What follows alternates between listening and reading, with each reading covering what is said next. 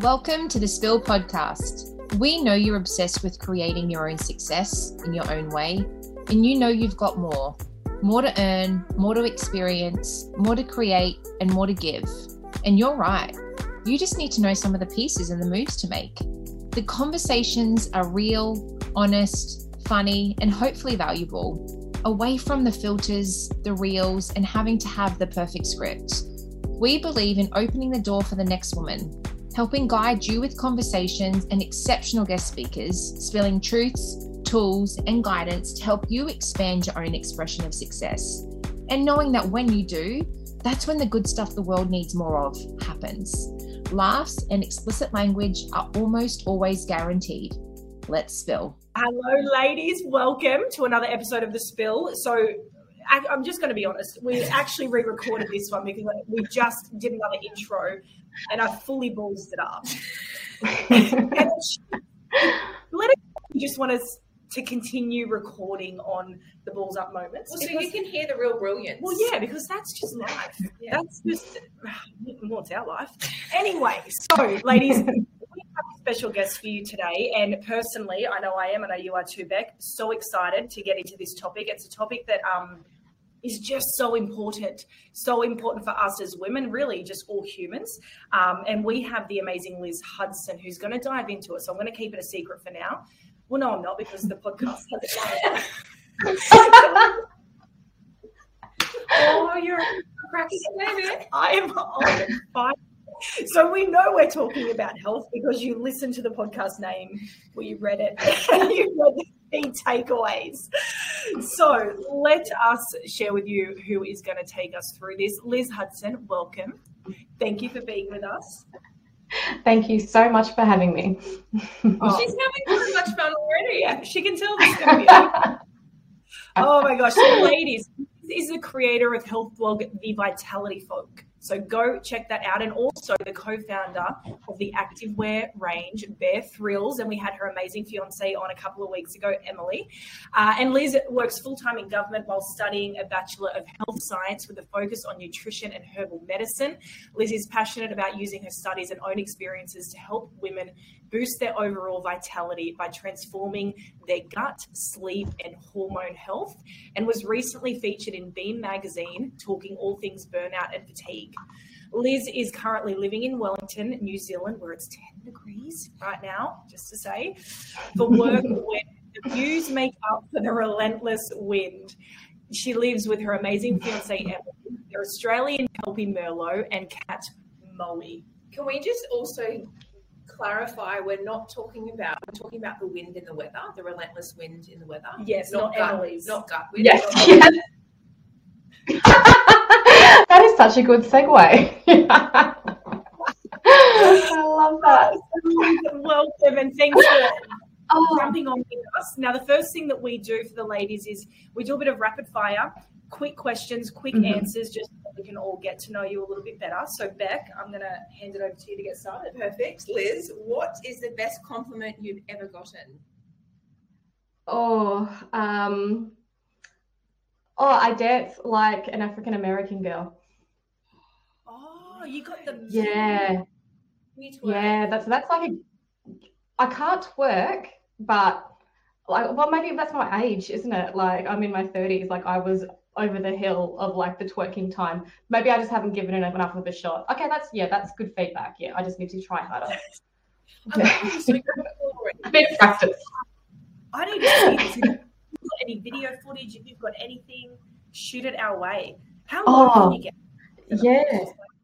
Oh, pretty low. Like I'm talking like so I was, you know, like my clubbing days were when it was like um like uh, Dirty by Christina Aguilera. Second question is describe yourself in three words. Um, oh, that's hard. Um, happy, loving, driven. Yes. Mm, nice. Very good. Yeah. Now, Liz, if life is a game, what is the number one rule? Have fun. Oh, yeah, I like that. I like that. Uh, and what is the best piece of advice that you've been given in the last year? don't care what other people think. Just do it. Yeah. yeah. And so this is a big thing about like, yeah, little background of that is like starting something new and caring about what people who used to think that they knew you at one point in your life, like caring about what they're going to think. It's like we evolve, right? So, yeah, like we're constantly changing. Mm. People out there saying, I don't care what people think, because we do. We're always going to care, but there's a reason that you said that. It's because you're worrying about what they yeah. were thinking when you started something new. Awesome. Um, last yeah, question. Definitely. So well so far. Good on you. Um, what are you reading or listening to right now? Oh, so I just started a book called Ego is the Ego is the Enemy. Um, yeah, all about ego. It's really, really interesting. So I just started reading that, and it kind of like goes against everything that we've been taught in a way. Like we've always been taught just think that you're amazing and you'll do it, but really, like that can trip you up sometimes for thinking you're too good and things like that. I'm not too far through it, and then listening to, um, what is it? Uh, oh, I always podcast. have one book that I'm reading, and then Oh, and listening to yeah, Women Wine and Well, the, the Spill podcast, obviously every day. Yeah. so good. Mm. Uh, that sounds great. Okay, so um, what was the book called again? Ego is the enemy. Ego is. The um, enemy. ego is the. Yeah, it's quite good. Yeah, it's like kind of gives things a little bit of different, of like a different perspective on life. Mm. Perfect. Thanks for the book recommendation. Okay, let's get no into worries. it. Um, we're talking all things health. And we're talking about, I mean, I know you're going to go into a few key things for the ladies to be able to, you know, really take stock and have a look at and take some action behind. But it's just, it's such a foundational pillar in in our life. Like if it doesn't work, nothing works. If it works better, everything works better. Mm-hmm. But for you, Liz, I know now and getting into your 30s, this has become a real passion of yours. Like this is the path that you're taking, yeah. as well as just launching and creating Bare Thrills, a business. So you got a lot on your plate right now. But I just want to know a little bit more about your journey with health. Like mm-hmm. considering you're going down that path now, I shouldn't say like now, as in like you're 60, 70 years old, but something so, tell us about it. Did something happen? Did you have a realization with your health? Um, mm-hmm. What was the moment where you're like, hey, this is important, something needs to change, or I need to learn something? And then obviously the passion grabbed onto you. Yeah, so being in my 30s, definitely not 60s or 70s, but you start to feel everything in your 30s, that's for sure. you can't get away with the life you used to have. like you feel everything. But anyway, um, so yeah, the events that kind of led me to where I am now kind of mostly started it in 2015. So what's that? Seven years ago. Um, so I was married at the time. That relationship is no longer. And I think I was about 26 and I fell pregnant. This was a planned pregnancy. Um, and I kind of knew something was wrong from the beginning. Like you just know, don't you? Like there's just, you know your body so well. But I was a little bit in denial. And that was even when I was in the most excruciating pain. Um, really, really bad. I it turned out to be an ectopic pregnancy. Um, I was rushed to hospital, uh, rushed to emergency, and um, unfortunately, I had to have my right fallopian tube removed because um, unfortunately, that's where the baby was growing. So that turned out to be the beginning of the end of my marriage. and within less than a year, I'd lost the pregnancy, I'd my marriage was done, and basically any life that I had known for the past eight years was like up in flames. Um, so over the couple of years that followed, I got really fit, like hello revenge body. Um, but so I looked really, really healthy on the outside, but I was actually really unhealthy. So I was definitely overtraining. I was using alcohol for emotional support, as you do. Um, well, not everybody, but it's hard. Um, and as a result of all of that stress of you know not dealing with the maybe the um, loss of a pregnancy in the right way divorce fall divorce life falling apart um, also i thought at the time you know it definitely wasn't a falling apart at the time but that was my perspective at that time um, i actually developed psoriasis so psoriasis is an autoimmune condition where your skin cells your skin cells start to grow too rapidly um, and that results in like um, red spots like all over your body that and those red spots can become like really flaky and even scaly in some people. Um, i've done a lot of research into it. Um, so basically my stress and my really poor lifestyle at the time um, like unlocked that gene in my body. And before i really knew what was going on my body was just covered in like red spots like everywhere except for my face like it was even like through my hair um, so first want to call, you go to a doctor, right? And they referred me to a dermatologist, and that kind of began a, like a big series of symptom treatment, symptomatic treatment. So I was given steroid creams that I would just cover my body in. Um, anyone that's you know dealt with steroid treatment a lot, like it kind of had some has some pretty shitty um, effects, after effects, long term effects. So I was giving like a barrage of steroid creams, like tar ointments. I was doing UVB therapy, all of these things to cover up the symptoms, right? The works. So, and it was doing that. It would reduce the symptoms, but then I'd have a big bout of stress because I was still going through a divorce. Uh, if I got lazy with the creams, if I, you know, had like a bit of a big weekend, it would all just come back because you were just dealing with the symptoms. Um, and obviously having psoriasis too. Like I was newly single. Uh, my body was covered in spots, so I was getting more stressed about that as well. so yeah, really great for the self-esteem. Um, so that's where I got the shits, and I just started doing my own research because I was like, this isn't working, this isn't happening. Um, so that's when I started to really learn the link between um, your skin and stress and gut health. So this, you know, it's quite big now, but back then it was still kind of emerging. Uh, so I started seeing a naturopath and um, started healing from the inside out, actually treating the cause of my psoriasis, which was stress, poor lifestyle, and actually um, chronic fatigue at the time.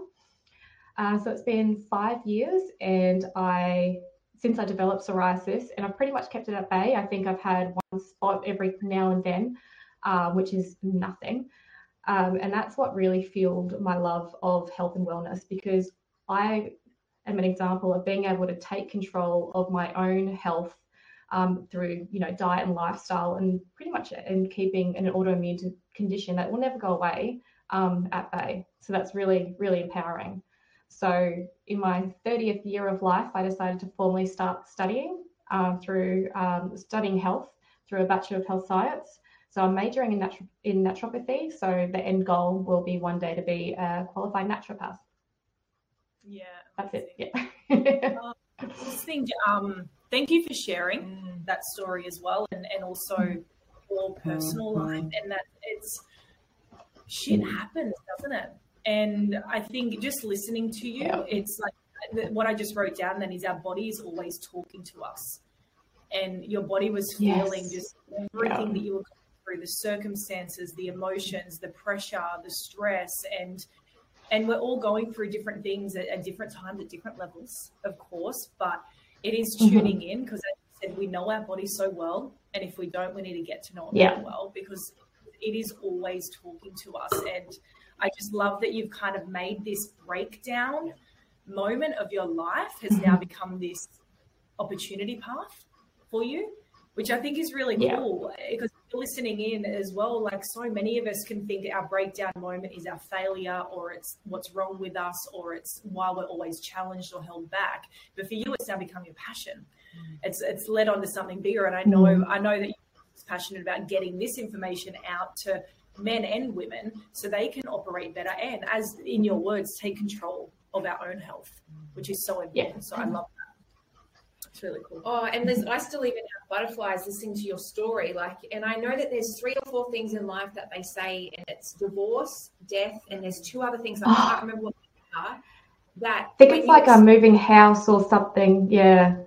It's, it's but it's like when you experience one of them, that's when a breakthrough happens. And I'm sitting here going, you two of them happened in the same year, and yeah even like I'm sitting here going, and if you're listening in, it's there are so many different avenues you could have gone down, mm-hmm. and sitting here mm-hmm. and speaking to you now, and uh, when we go back and Nick asks you the rapid fire questions, resilience must come in because what you've been through, um, what you did with it, mm-hmm. and where you're going now at the age of 30, and listen, there, it should not be in a, any age that we're doing anything, but the fact that you're restarting is so amazing. So once again, thank you for sharing. It was just, I'm so in awe of you right now with what you've been through, and I can't wait to find out now. So, with your experience and obviously your belief, you've already given us a little bit of your health journey prior and where you're about to go. But can you tell us what your how health is fun is, is is foundational to every area of life as nick said at the start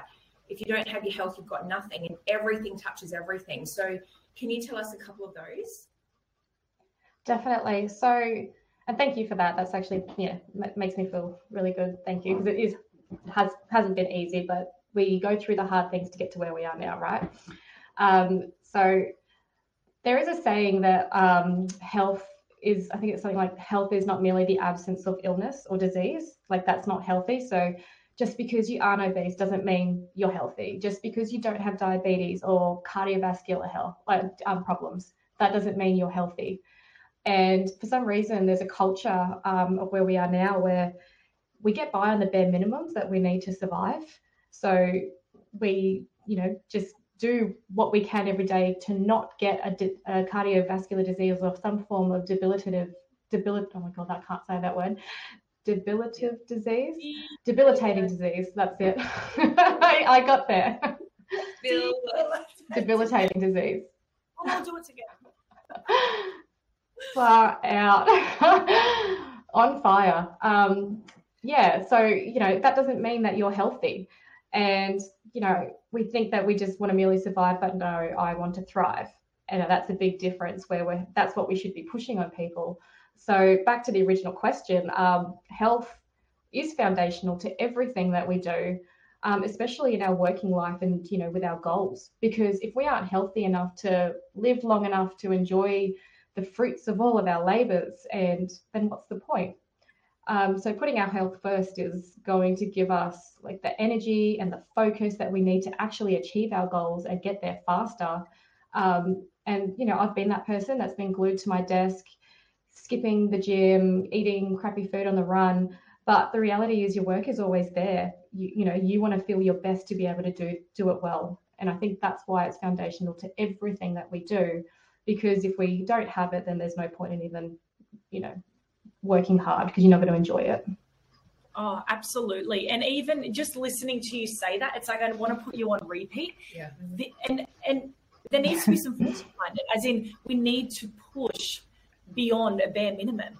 Like we need to push the message right now that yeah. it's actually not okay to spend every day with half a tank yeah. of energy, and it's actually not okay yeah. to get home and not be present with your kids because you're exhausted and you're just you're grumpy and you've got nothing. Mm-hmm. And it's not okay to to just be obese and go, but you know what? I love myself, and you know what? As you should, but mm-hmm. why take off your life? How much could you love yourself if if we're not okay to be in a healthy weight weight range?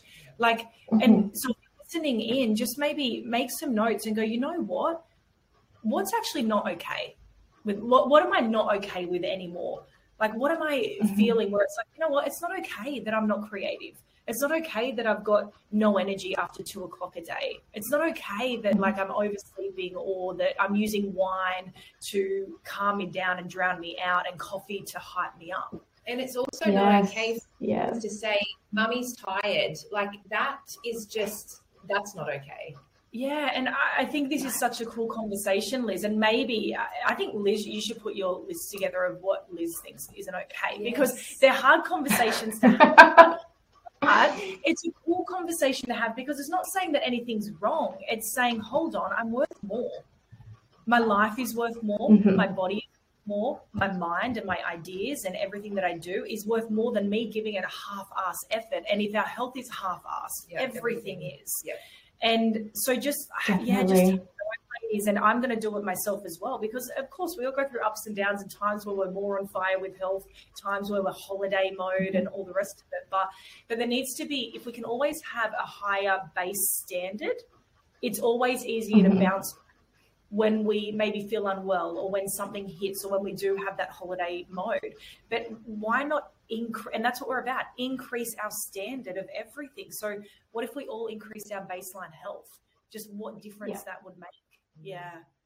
for sure. And you know, like there, there's definitely like an expectation. Like for some reason, there's a, a, glorified culture of like, how are you? Oh, I'm flat out, or you know, run off my feet. Like, and we celebrate that. Like, rather, we should be celebrating.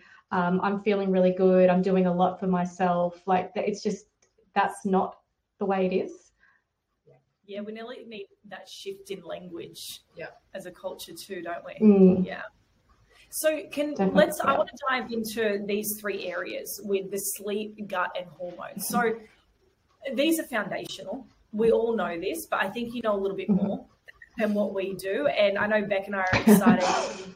yeah, just to understand a little bit more behind these things. So can you dive into sleep for us? Like really what does it mm-hmm. impact? Why is it important? What can we as women, men, all of us be doing to to kind of focus in mm-hmm. on that part of our health?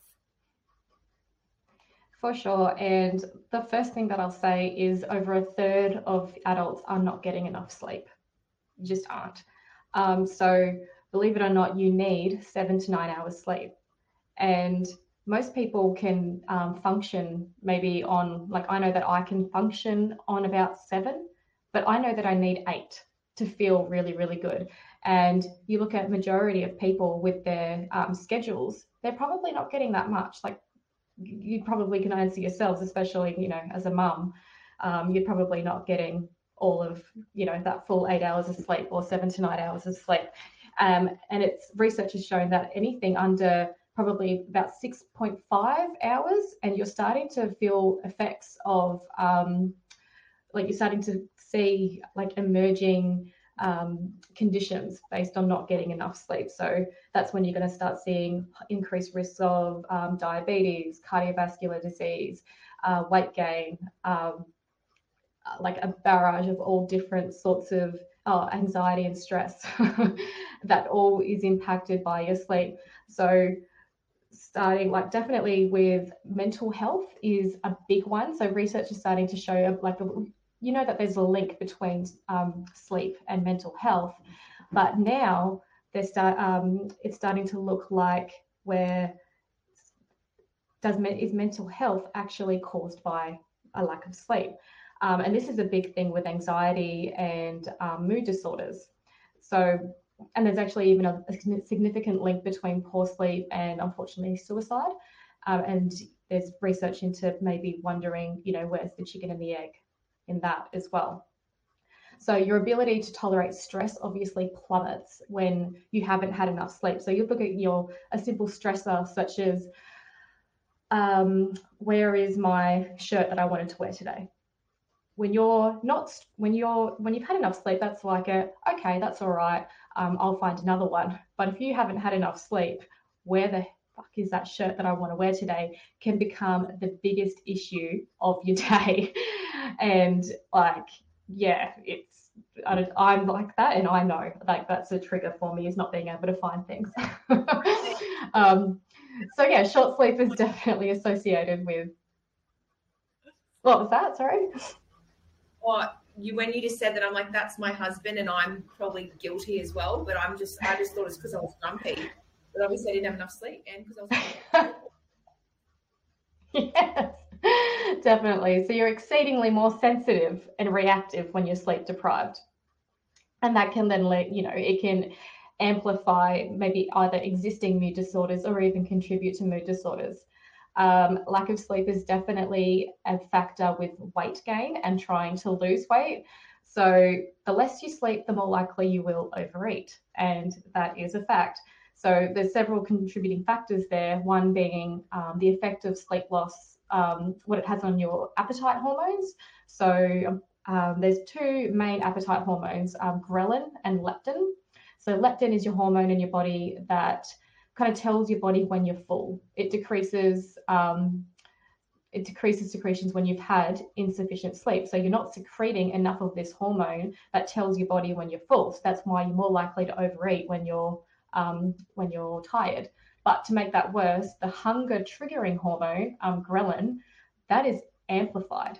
So that one is like, you know, feed me, feed me, and then your hormone that's supposed to say, "Hey, I'm full," that's um, that's suppressed. So you're going to overeat, and that's you know, if you're doing that every day, then that's going to slowly create weight gain over time and potentially leading to obesity. So you're, you know, you, I know people who will wake up or who will go to bed really late because they've worked or they've had all, you know, these things that they want to do in the evenings, and they'll get up really, really early and go to the gym. And you know, because they want to, you're trying to hit the gym to, you know, that's usually weight loss is your goal. You kind of um, counterintuitive there. So you're actually better off sleeping in later, getting a full night's sleep, and maybe just going for a walk. You know, yeah. just working with your body there yeah, like get out at lunchtime and go for a walk or something like that rather than getting up so early to smash yourself at the gym because it is counterintuitive. Um, definitely with your heart health as well. I will just touch on that one as well for your sleep. Um, short sleep is, duration is associated with hypertension, so high blood pressure, and then that can lead to a lot of different um, diseases such as you know um, heart disease, um, cardiac failure, and even stroke. You're just putting yourself more at risk. And researchers have found that sleeping, like for not sleeping long enough, can increase hypertension by 20% compared to you know getting that recommended seven to nine hours sleep. So that may not be a big thing when you're in you know your 20s, 30s, and 40s, but um, usually it's around your 40s and 50s and 60s that that can actually become a bit more of an issue. Mm. Yeah. Um, so, do you want me to keep going? Oh, I, I, yes, yes. Just, I'm learning yeah. so much. I know. I, I always use sleep. Okay. okay, this is. It's. I love. There's a few things like even how you said how we respond during the day. It's like if if we are we're waking up and we're sensitive and we, we can't handle situations, right? And then what's yeah. the effect of that if we're not uh, responding right, whether it's with business, whether it's with our family, whether it's with our loved one, like there's a ripple effect of these responses. Mm-hmm. And it's like how we as a human when we get up every day, are we operating at seven, eight, nine above, or are we below yeah. that? And just the difference that that's mm-hmm. going to make in a world um, for ourselves. For sure. It's yeah, it's so important. But I'm loving all of this, and I, I'm thinking there's some tips in there as well. Like so, even I'm thinking for mm-hmm. myself, cool. Like if you know you've got that early day, just setting the alarm, just working out exactly where your uh, seven to nine hours is going to come from. And even I think mm-hmm. I know I can beat up on myself sometimes. I'm like, I've got to get up. I need to exercise, right? Because I, I, I, know mm-hmm. how that makes me feel good. Uh, obviously, it's triggered like trained into me that move your body, move your body. But sometimes the other option is more healthy for you. Sometimes the mm-hmm. rest mm-hmm. is better, or all the time the rest is better, right? Um, so yeah. just taking those things on rather than pushing yourself over the limit, which isn't actually giving your body the return that it needs, um, is super cool. Is there more that you yeah. want to share on, on sleep, or do we want to dive into the next important area? I think just a little bit on maybe getting, like ensuring that you're getting enough sleep, like ways that you can do that potentially. So, um, I'll, t- I'll touch on the circadian rhythm just quickly. So, your um, it's a 24 hour clock is pretty much an approximately 24 hour clock, and that your circadian rhythm resets each day while you're sleeping. So that's your body's clock. Your body clock's a chance to like reset. Um, so it gets its triggers by your eyes, like through light. So that's actually what's regulating it. So ensuring that you get enough daylight, you know, sunlight during the day, and then making sure that you're switching off all of your, this is a hard one for most people, electronic devices and turning your lights down lower at night because it's actually tricking your brain into thinking that you're, you know, you're still going, rearing to go. Um, and that's what really can keep people up at night. Um, or not being able to fall asleep, you know, fast enough. So with your circadian rhythm, your energy levels are rising and falling throughout a 24 hour period and using your circadian rhythm is a really good way to try and amplify your energy levels and you know um, regulate your sleep a lot better. For example like there's certain things that throughout the day um, your body can do better. Uh, so like your highest alertness will usually be at around 10 o'clock. So use schedule your hardest tasks for you know in the morning around that time um, your um, melatonin like starts to kind of um, secrete to help you you know sleep better at around nine o'clock So that's around the time that you want to be turning the lights down and maybe doing the last stuff on your phone or maybe finishing off your TV show, whatever you do at night, and start getting ready for sleep around that time. If you go past that time, if you're still working into the night, you kind of go over the hill and you pass that. So it's usually if you're going to bed around 10 30 or 11 o'clock at night, you're probably going to get in bed and not feel tired anymore. And that's something that I've definitely found. Um, and a lot of people experience it because you you haven't used your melatonin at that peak time to start settling down. Uh, so I yeah, that's actually something that's really really helped me. Um, and also eating. So having a big meal in the evenings, if you're having something, you know, around within two to three hours of going to sleep, your body's still digesting and it's still working, and that's going to be keeping you awake for a little bit longer as well. So eating within no like not within two to three hours of going to sleep is going to set you up for a better night's sleep as well so that you can wake up in the morning and then you know feel nice light not as heavy as what you may have as if you'd eaten you know pretty close to bed- bedtime yeah great tips oh and have a sleep schedule have a sleep schedule so have a set, set an alarm um, at night to you know kind of say all right this is time to start settling down so, because otherwise you might just keep on working, working, working, working. So, have two alarms one to start settling down for the night, and then one to wake you up in the morning.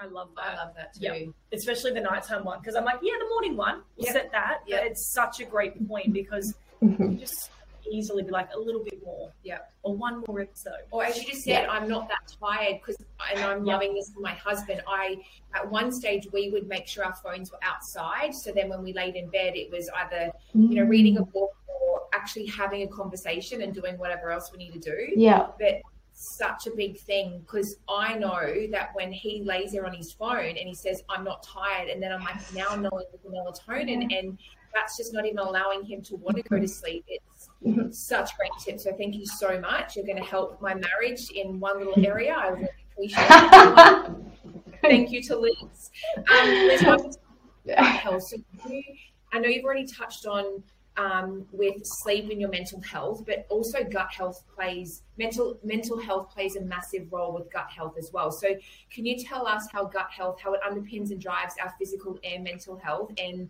some how to's? Mm-hmm. Definitely. So, um, anyone that's done a little bit of research into gut health, it's pretty well known now, but I'll go over the basics. So, your gut is home to trillions, trillions, and trillions of microorganisms. So, they form like a little community known as your gut microbiota. So these microorganisms are mostly made up of bacteria, but you might also have like viruses, fungi, parasites present, depending on how good your gut is at the time. Um, and the vast range of these microorganisms are collectively known as your microbiome. So you'll hear those terms that are used interchangeably, like uh, microbiota, microbiome, but they're kind of all talking about the same thing. So your microbiome can really be either your best friend or your worst friend, depending on how you treat it. And just like pretty much anything in life, it needs balance. You know, it, it needs harmony to thrive. I like um, I read a book where he um, he used a like the analogy of the Amazon. You know, it's full of all of these, you know, thousands of micro, thousands of organisms, and it needs harmony to thrive. And I like that. I like thinking of my gut as the Amazon. You know, I don't know why.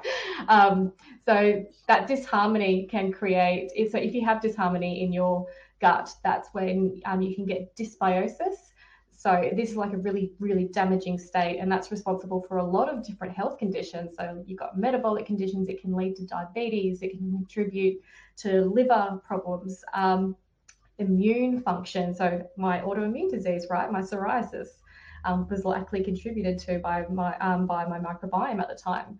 Um, but it can also lead to um, contribute to mental conditions as well. So that is via the gut brain axis um, or the gut brain connection. I might have, a lot of people may have heard of that. So a healthy brain essentially starts with your gut. So they may seem like very separate organs, your gut and your brain, but they're actually in constant communication with each other um, via the vagus nerve. They're constantly talking. So this relationship is the gut brain axis. And I guess, like all relationships, that relationship can get really dysfunctional, again, by how you treat it. um, and so that explains why stress can wreak havoc on your gut. You know, if you're feeling stressed, you might not go to the toilet as often, or you might go more often. Um, and that's actually why digestive problems can actually affect your mental health. So, believe it or not, 90% of serotonin is actually produced in your gut. That is where it originates and then it travels to your brain. And 50% of dopamine is um, uh, is created in your gut as well. So there's your happy hormones right there. If you're having a dysfunctional, if you've got a dysfunctional gut, if you've got dysbiosis, that could be severely affecting your ability to feel, you know, those good emotions because you're not creating those neurotransmitters. So in a way, gut micro gut micro, microbes um, produce the neurotransmitters and hormones which have control over your mood, um, over your energy, your motivation, and that's where your mental health can really be affected. So if you damage or impair impair your gut your gut bacteria, you can damage um, your serotonin and hormone balances, which lead to, leads to your changes in your mood. So, perfect example of that is um, irritable bowel system uh, system syndrome. Um, so, around 50, I think it's about almost 100%, like so, it's like almost 90% of um, IBS sufferers actually um, experience like anxiety and depression, like all those sorts of symptoms, um, which can actually be exacerbated by daily stress. So that's quite, you know, that's quite scary. But fortunately, now we've got that kind of research that can help, you know, so it's not that you're depressed, it's actually your gut is actually really, really in um, disharmony. And so now IBS is actually being considered a gut brain disorder rather than just um, just a digestive disorder, and that's really really good step in the right direction.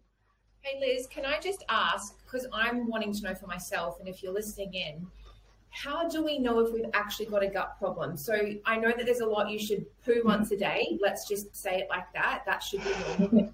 like how? Not just once, no. or maybe twice. But how? Yeah. If they need to take more um, more they need to have more awareness around that there is actually a, a gut issue. Do they take a test? Are they going to take some tablets from the chemist? What can they do? Mm-hmm. So there's a few different ways, and really just looking. A lot of the time, people don't know what it is to feel good, right? So you may just be living your life constantly thinking, "Oh, this is normal," but normal doesn't necessarily mean right, you know. So um, if you're experiencing, like, there's a lot of telltale signs. So if you're experiencing constant bloating, if you're um, you're not if everything you eat doesn't sit well, if you aren't going if you're going days without going to the toilet, if you know I go and I'm proud of this, I'm a two to three times kind of gal, and it's oh, great. Please, I feel yeah. High five. yeah, high five. yeah, it's good. Um, yeah, proud of it. So if you're, yeah, so if you're uh, suffering like constipation a lot often, um, if you're the opposite, if everything you eat is just going straight through you, um, yeah, it's a, probably a good indication that you might have to get that checked. And there's a different, few different ways. Like I wouldn't recommend just going and getting a supplement straight away because you might, might not necessarily be figuring out a problem. Um, there are a few tests. There's a lot of affordable tests you can do now through um, uh, like gastroenterologists, like or, even go like a naturopath. There we go, little plug for my future role one day. Um, through a naturopath, you can do um, kind of uh, stool sort of tests, and and that actually you you do send you you send your stool away. All right, you get a little sample of it. It's not a fun process, but you do it, and that from that you can get um, I can't remember what the test is called, but um, you can get a massive printout of the gut bacteria, a snapshot of what your gut looks like at that time, based on you know what the sample of is in your stool. So that can show if you've got dysbiosis. It can show if you've got certain parasites, um, overgrowth of certain bacteria. So if you are concerned, I would definitely go see a professional. So someone like a naturopath would be a good place to start. And you know, potentially even your doctor if you're worried about it, then I would also yeah definitely go see a professional of some sort. Yeah. great advice. It's just I find it so interesting, and I love that mm-hmm. they've got that research coming out now, connecting, mm. connecting it, saying it, it affects our mm-hmm. mental ability as well and our mental state. Because I yeah. guess I, as you were saying it, I was thinking about all the people who are thinking that they're just they're depressed or the anxiety's there or something's yeah. wrong with them, but not pinpointing the real problem yeah. um, and finding out the Definitely, real solution. Yeah. It just it just yeah. underpins everything, doesn't it? It's just so important to mm-hmm. to deeper and to understand our mm-hmm. body to know that there could be more to the story. But I love I, I, think it's it is important because we don't know what we don't know. Like you said, like we mm. might think that we're healthy or we think that this feeling is normal or that feeling is normal, but um, what if yeah. what if you don't know how good you're meant to feel? It's just like a whole mm-hmm. different world. Yeah, and I actually feel like that was the whole of my 20s. Like I thought I was a really healthy person, but I actually feel better now in my 30s than what I did, you know, for like yeah, my whole 20s and that's just from from doing really focusing on what my body needs and what I'm learning that it needs as well. Like you don't know what you don't know, like we said earlier. But back to also what, um, yeah, if you're you're worried or you want to try and um, improve your gut health, you don't necessarily have to go do a stool, stool, sample or anything like that. Like you can actually start working on your gut health now and seeing if that makes a difference. So you actually you are what you eat, and the foods that you eat are directly feeding your gut microbes, or like either good or bad. So um, if you have a diet that's very high in, um, I guess, saturated fats, very high in, um, really, really high in maybe not so good proteins, um, you're feeding those bad bacteria that like to feed on that. In the, you know, if you flip it, you can also feed your good gut bacteria, and you want to feed, you want them to be the good guys. You want them to be the ones that are, um, I guess, like outnumbering the bad ones. That's like that's the ideal scenario. So have you you you would you guys would know the more sugar you eat, the more you crave it. So you're actually feeding those sugar loving microbes. And you know, that's why when you um so like yeah, so those ones will start to proliferate and they'll rapidly grow and grow because we're feeding them. And so it's just like, yeah, we love sugar. At the same time, you can um, do that with the good guys as well, with the ones that you want to crave healthy foods. Like, how good would it be to eat, to crave healthy food? Easy way to do that is to eat more healthy food. And by healthy, I'm not talking about like healthy and unhealthy foods. I know sometimes it's not good to label foods that way. I'm talking, yeah, but eating whole foods, you know, fresh whole foods.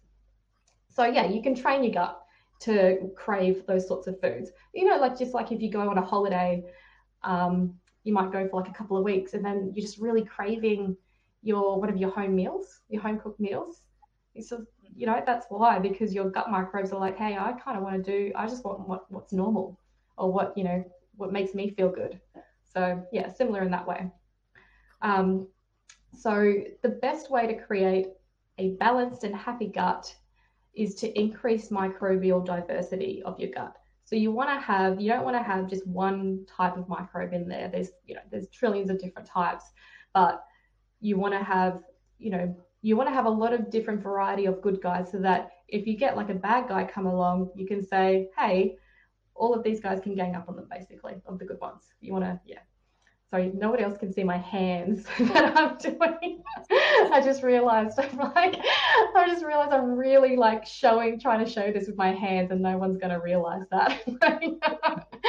um, yeah if if anyone wants to reach out, I can like I can send them a reel of doing this or something. Yes.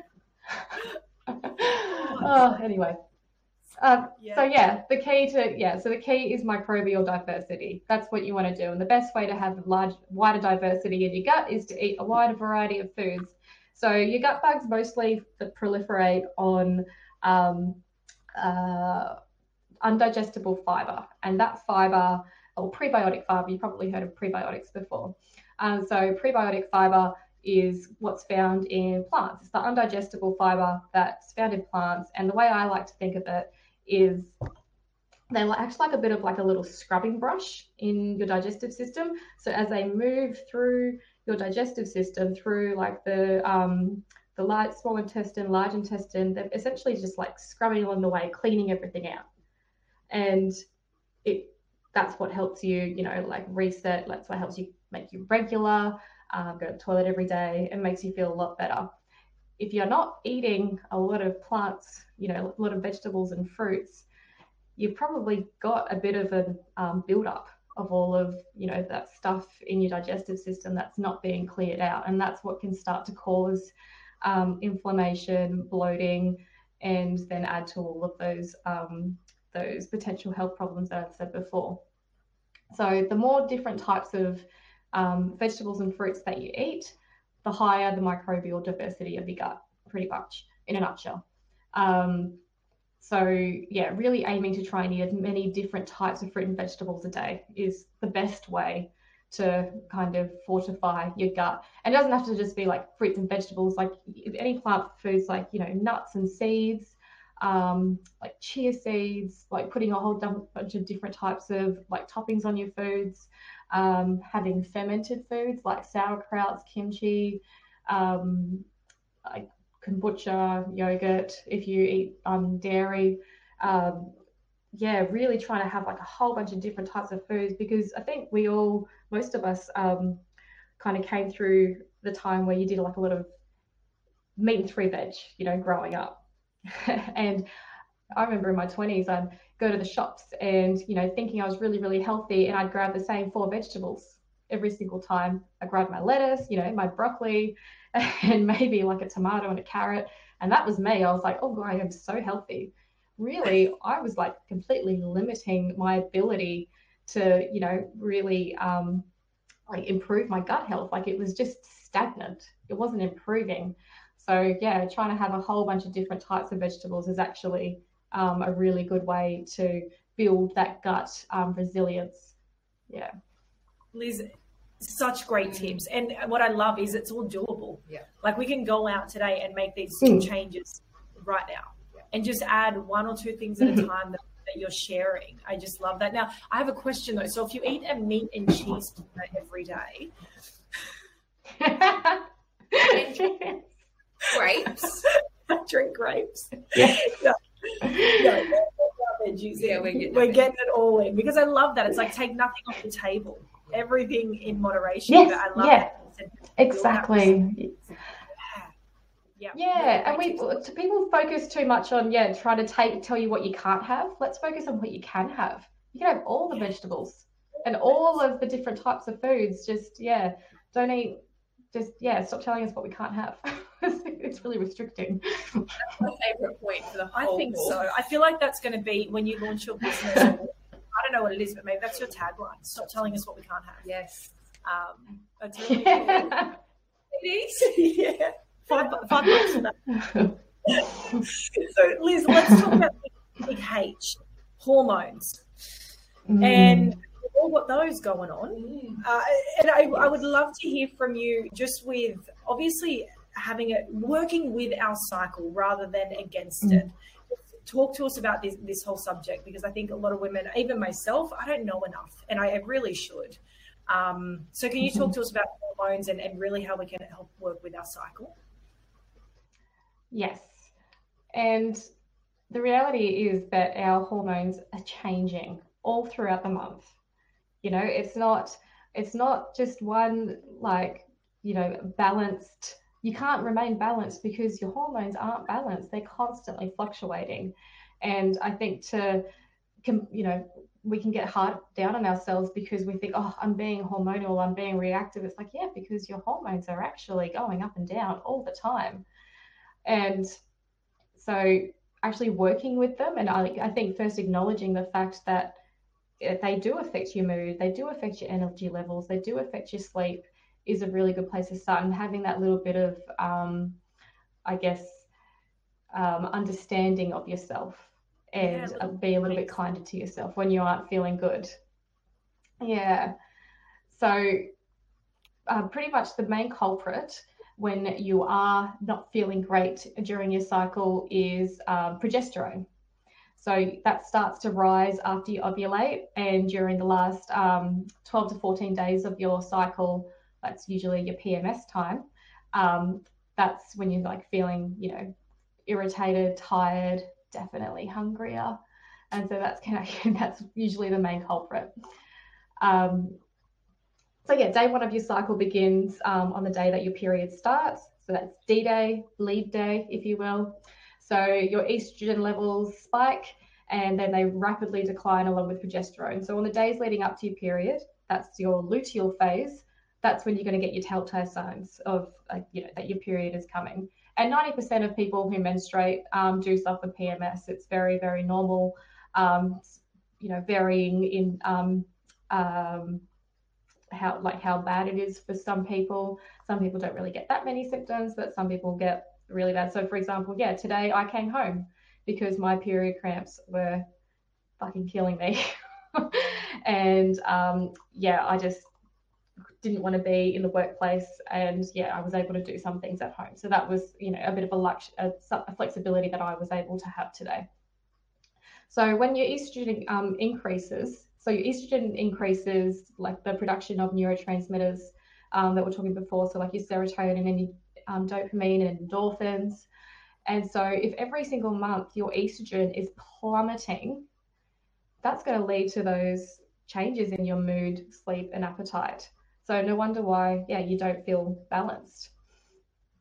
Um, sorry, what was going? I kind of went on a bit of a tangent there. No, no and Liz, awesome. I love I love earlier how you taught us when you came home you had the hot water bottle placed on you, you had a herbal tea. So while you're getting mm-hmm. to where you're going, is there any other little tips and hacks that you do that just makes makes things instantly a small a bit better for you as a woman that you can do straight away? Yes. So definitely optimizing your nutrition. And that can be really hard because you wanna you wanna grab the comfort food, right? You want the you want all the carbs. But that's because your body is craving energy. You're tired. So rest. You know, don't go out and do oh, this is a big thing, right? Plan your life around your cycle. So when you on the week that you're going to get your period, or you're leading up to it or something, don't plan all of the big life events that you've been wanting to do for a really long time. Don't have that massive meeting that could maybe wait a week. Um, maybe not um, go through plan something that's you know really really stressful or something that's going to need a lot of brain power. Don't go horse riding. I don't know whatever you would usually the things that you probably like going to hurt you a little hurt you a little bit more. So um, that's your luteal, yeah, your luteal stage, your luteal phase. So um, yeah, you don't really want to be um, going all out. On the same token, um, your follicular, uh, follicular, I always struggle to say that word, your follicular stage, that's when you're feeling the most energized. So that's your mid, you know, your mid cycle. That's when you should be planning all of your really, you know, hard tasks. It's usually when you're feeling your best, you've got a bit more enthusiasm, creativity, um, that might be the stage to tackle some big task that you've been wanting to do for a while. I know personally that's when I, and I've realized this, that's when I get my blogs written is during that phase. So it's, um, you know, it's just when I feel a little bit better. And I'm starting, I use um, uh, an app to track my period. So, you know, that's helped a lot for me. And that's actually a really good thing to do is to track your periods. Um, don't rely on it too heavily because you're like one day out and you're like, oh my God, I must be pregnant. And then you remember that you're in a lesbian relationship. But, you know, everybody does it. Like, I was just about to ask what is, but I'll, maybe we don't. We don't want women to go on, on there and like follow it to the T, but it's it's probably yeah. I know you've got so much more to say, but I'm sitting here going, as a woman, we are fucking incredible because I did not know there were those three stages. I knew about them, but not to the extent of knowing like you're in a creative stage in this stage of your cycle. And mm. sometimes like, I'll just go and take some Panadol and I'll lay down for a minute and it'll go away. Holy shit, no, there is so much to this. Mm-hmm. Yeah, it really is. And unfortunately, you really just have to when it when you do have your period, like a lot of it is just writing it out for the you know for the most part because when what's happening is you're you've got all like your inflammatory um, they call it prostaglandins.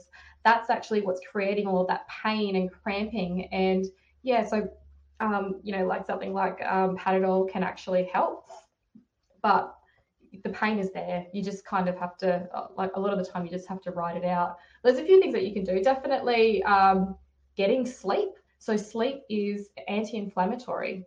So if you are getting enough sleep, then you're going to be able to give your body the best chance that it can have to tackle whatever's going to come the next day, which, you know, if that's your period cramping, then you're going to be able to be better equipped to actually get through that pain um, a lot better because, yeah, lack of sleep is inflammatory and that's can, you know, it's going to potentially amplify an already shitty situation.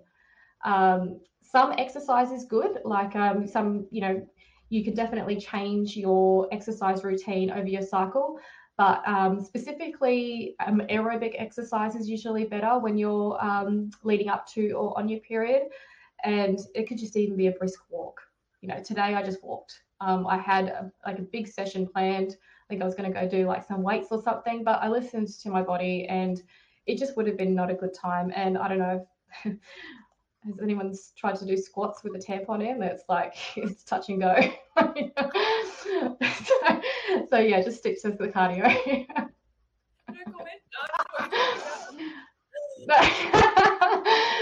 um, but taking your exercise outdoors, oh, that's one of the best things that you can do because you're getting those mood enhancing benefits of getting some sunlight, some fresh air. Highly recommend that. And just, yeah, t- definitely taking like slow um, so yeah, yeah, nutrition, you're you're craving carbohydrates, but what you can do if you're well prepared, which not all of us are sometimes, is plan ahead. So plan. So we usually make um, definitely we will usually make like some nice pastas over that week, um, or you know some heavier stir fries.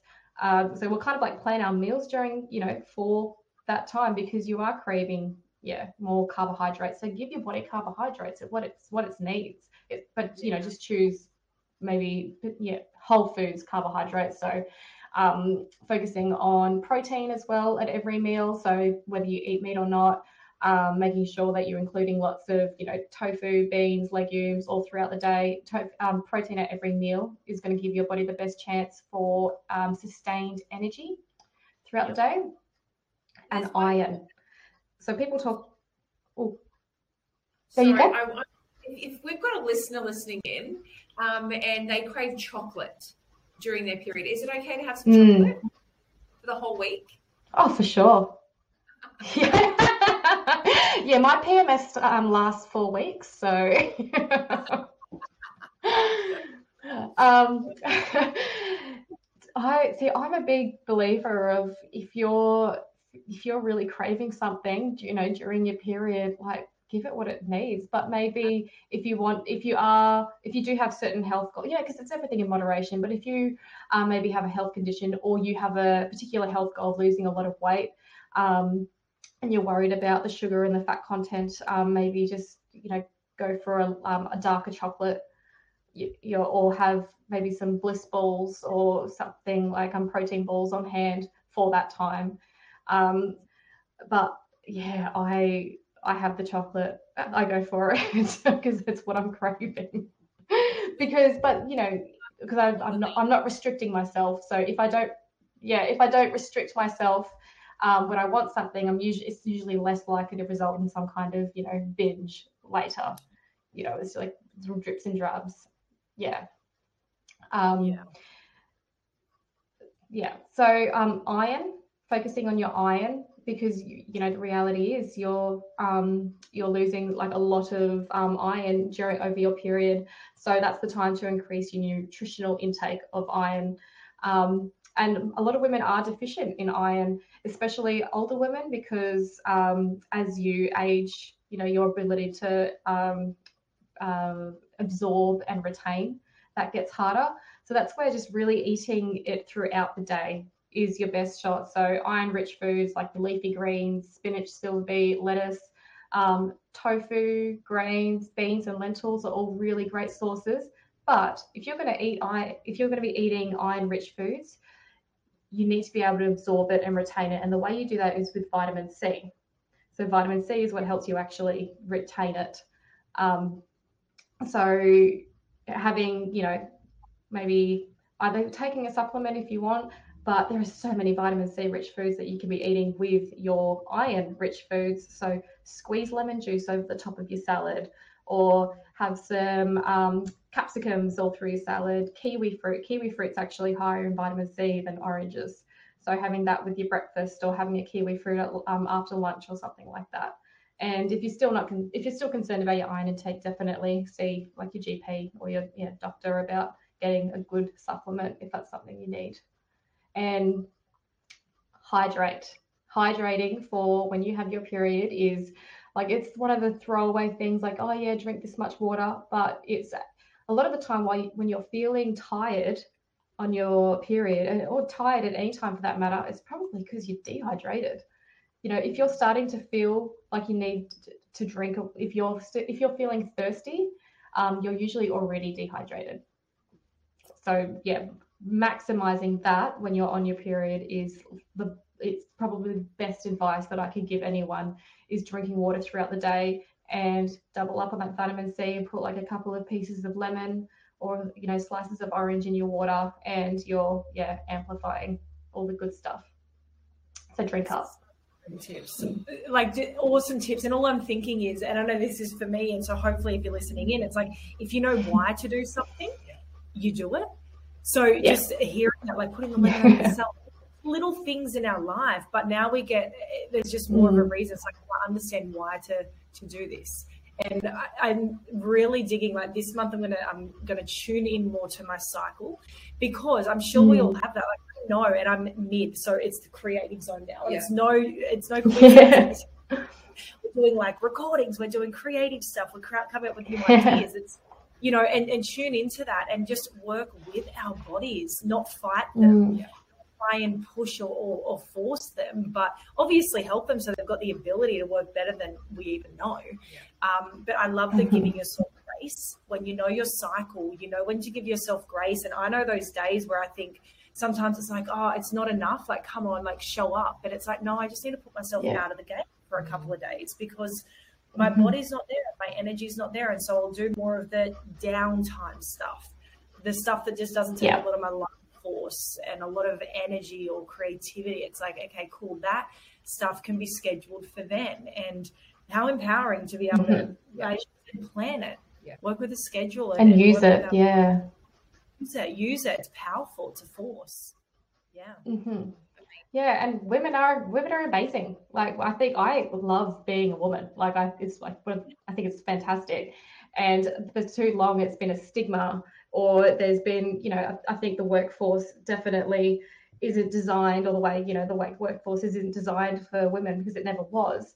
And I, I like that we're kind of moving in that direction.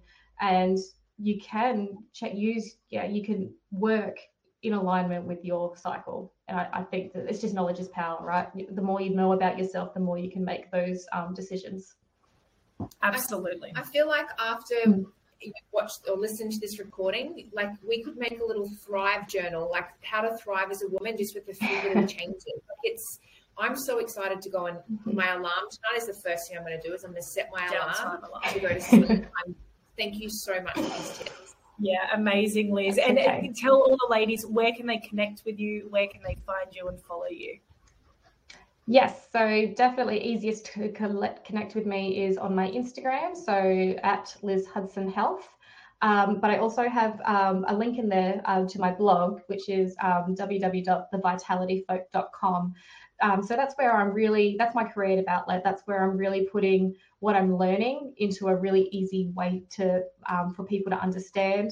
And it's also things that I'm interested in. So sleep, gut health. Um, I there is so much information out there that's not necessarily easily accessible to everybody. So that's my goal with that. Amazing. And thank you for doing that. Yes. We appreciate it. We can't wait to tune into it and share it with the ladies as well. So, Liz, thank you for spending you. your time with us and just giving us so much value and tips. And I can't wait to dive into it myself. We appreciate it. Thanks, Liz. Thanks, Liz. Thank you. Thank you so much for tuning in. If you love this episode, it would mean the world to us if you shared it with others. Until next time, drink the wine, have a laugh, learn the thing, do the thing, and be the woman you know you are. Make sure to stay connected and let's keep the conversations going. Cheers.